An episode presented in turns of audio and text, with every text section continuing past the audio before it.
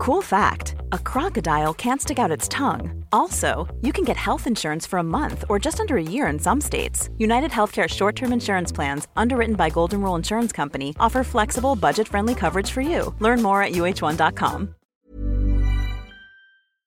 Welcome, friends, to another r slash entitled parents video. Did you know that one of the least entitled things you could do would be to hit the like and subscribe buttons down below? That said, our first story of the day is by the Diala. Entitled mother and son want more money after receiving $12,000 free of charge. I'll begin by saying that I, 24 year old male, come from a very well known West African country, and I come from one of the three major ethnic groups in my country. My country has a lot of oil, and my father, 64 year old male, is an engineer and worked for a very big oil company here before he retired a few years ago. He's the second of three children. Due to his job, salary, and position within the company, he became the entire family's breadwinner. His elder brother had seven children with his wife, and his younger brother had two children with his late wife, and my father trained each and every one of them. He sent them all to school through their nursery to primary and secondary schools, and when they all graduated from high school, he gave each of them the option of either going to a higher institution or helping them start up a business of their own. Every Christmas, we'd travel to the village and he'd buy multiple 50 kilogram bags of rice, bags of beans, tons of groceries, especially dried fishes, and so much more, and he'd distribute this to my entire family aunts, uncles, etc. He catered for siblings, cousins, old friends in the village, as well as their respective families so much, and it sometimes offended my mother because while he took excellent care of us, and she was never against him helping his siblings out, she felt he was making them overly dependent on him. He opened a thriving business for his older brother's wife and stocked up her business with all the necessary wares, and he did the same for his younger brother, and yet whenever they had a problem, they choose to call him instead of solving even the most basic problems by themselves. This is all preamble to show you that he really cared for his family. There's a few cases of prime entitlement I'd like to point out. Case 1 this involves my father's elder brother wife, we'd call Rita, and our eldest son we'll call Chris. Rita's a woman in her 50s, and Chris is in the mid 30s.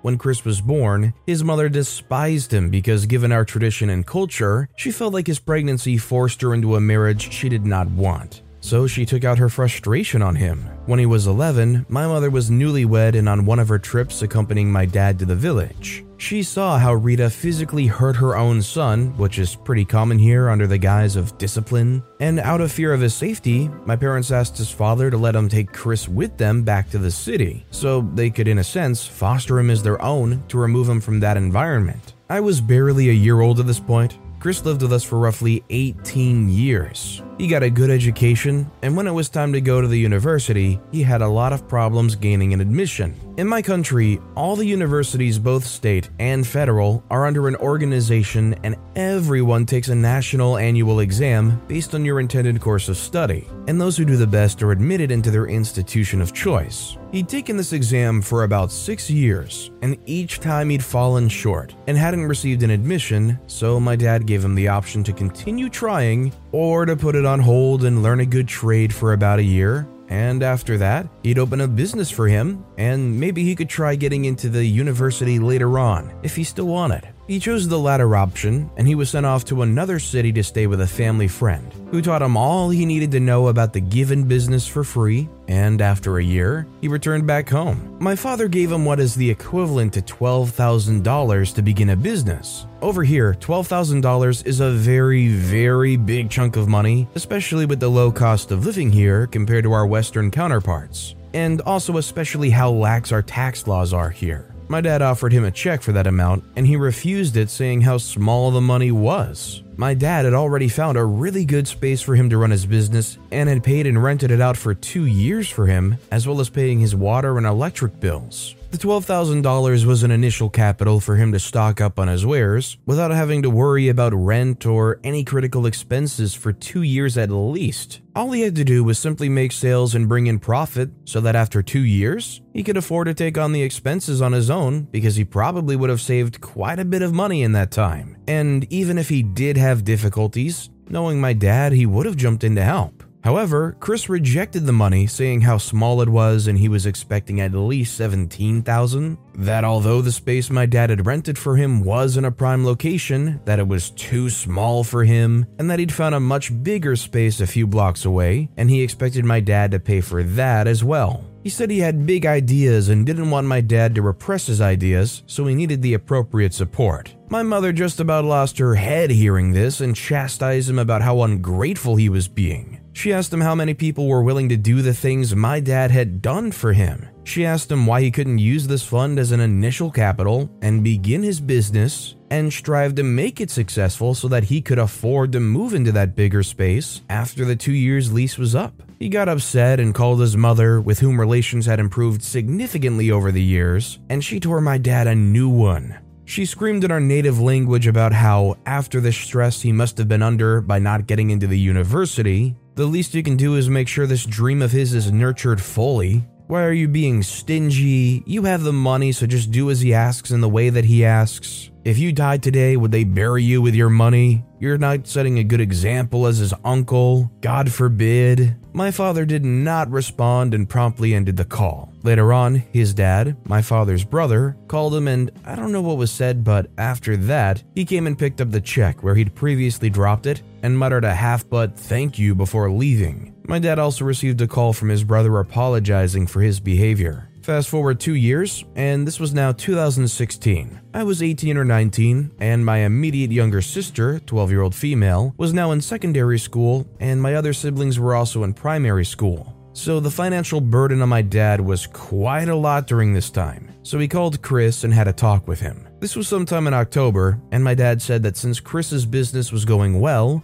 that perhaps it was time for him to move out from our home, maybe by the new year, so that the financial constraints could be alleviated a bit. Now, mind you, Chris had lived with us for 18 years since I was barely a year old, and he was 11 or 12 years old, and I was now 18 or 19 years old, so he was about 29 or 30 by now. He never paid rent for one day or paid for utilities. My dad always did. He never bought his own food or groceries either. My dad did that too for almost two decades that he lived with us. When my dad asked him to move out, he said nothing and, like before, called his mother. I have no idea what was said, but she called my dad in a fury that evening, screaming her head off about how my dad has never really cared about her son's success and brought up the $12,000 incident from a few years earlier. She said something along the lines of, You want him to leave your house while your wife's sister's still living with you. This is how little you care about your brother and his family. My son doesn't need you or your charity. My God will help him to survive with or without you. And so on. The wife's sister she referred to was a young niece of my mom's who'd lost their parents to militant actions in one of our cities, and she was barely 15 at that time. After that call, he packed his things and was gone in a few weeks. This was 2016, and I haven't seen or heard from him since then. They view my dad as a bad person for not giving him the amount of money he wanted and for asking him, a 30 year old man with a thriving business, to move out. This is nothing in the grand scheme of things. There's more cases of entitlement in my family, and if you want to hear about them, I'll probably make a follow up post if this does well. See, I just don't understand where these people are even coming from. This is like a grade A example of don't bite the hand that feeds you. OP's father's going around throwing thousands and thousands of dollars towards their family, and the one time they don't give slightly more thousands of dollars, this one relative's going on about how they never cared, how it's all biased. For two decades, they gave Chris a home, helped them get a successful business, but yet they don't care. Man, you can't feel bad for these people at all. Do you think that OP's father should never give a cent to anybody that gives them grief after this point? Or do you think that blood is thicker than water and they should just try to hash it out somehow? Let me know what you guys think in the comments down below. Our next story is by Um8. I'm pregnant, but who cares? Not my entitled father. After telling me for years that I failed and I'm an incomplete as a woman for not having a child, I got pregnant at 32 when I was ready, and I'm expecting a baby girl. So my dad has a visa that's going to expire, and I need to book him a ticket to bring him here to see me. I tried postponing him for a few months because, mind you, I'm pregnant and having some difficulties, and I moved houses, which was so exhausting for me and my husband. So later he says, I booked a ticket and you'll find me at your door in February. No dates, nothing. Surprise. Then the ticket got canceled, so who had to deal with the company for three hours to get a refund? Me. Then the nagging starts book me a ticket, blah blah blah, all while not appreciating anything I do and shouting at me for his canceled ticket and for being busy. I work,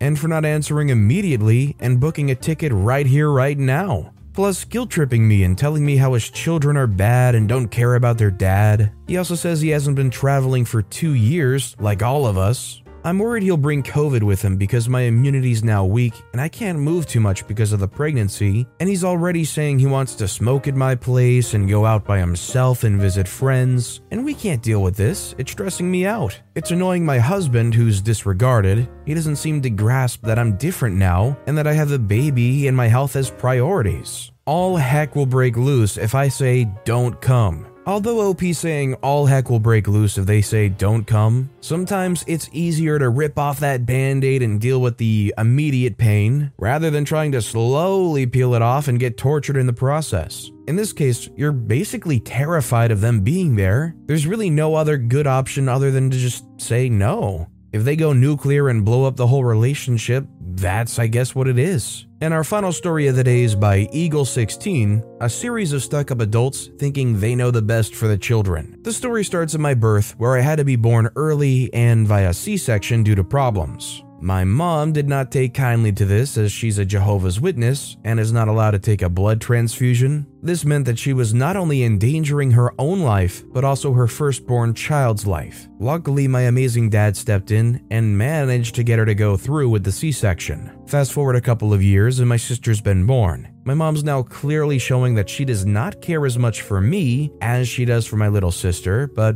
that's fine, I had my dad after all. A couple of years later, my brother gets born, and my mom's care for me goes down the drain. My parents split, and I go to live with my dad while my siblings go in between my parents. A couple of years later, I have to at least go up and visit my mom, even if I don't want to stay with her. So every other weekend, my grandparents drive me up to her place, which is two hours away, just for me to say to my mom or someone there that I hate my mom, and we drive back. This continues for around a year and a half until my mom's had enough of me not living with her. She gets the court to send police over to my house and forcibly take me to my mom. I, of course, don't want to go and do everything in my power to stay, but it ends with my dad having to carry me out. We arrive at a separate place than my mom's house, where we're supposed to spend a week living together and deepening our bond. Which, surprise, surprise, went to crap since at the end of the week when we were going to leave, I realized what heck hole they were taking me to, so I started freaking out and hitting every person while demanding a phone call with my dad, which they wanted to deny but eventually gave in. We got to my mom's place and things looked to be calming down. I lived together with her, my two siblings, and her new horrible husband for one and a half years,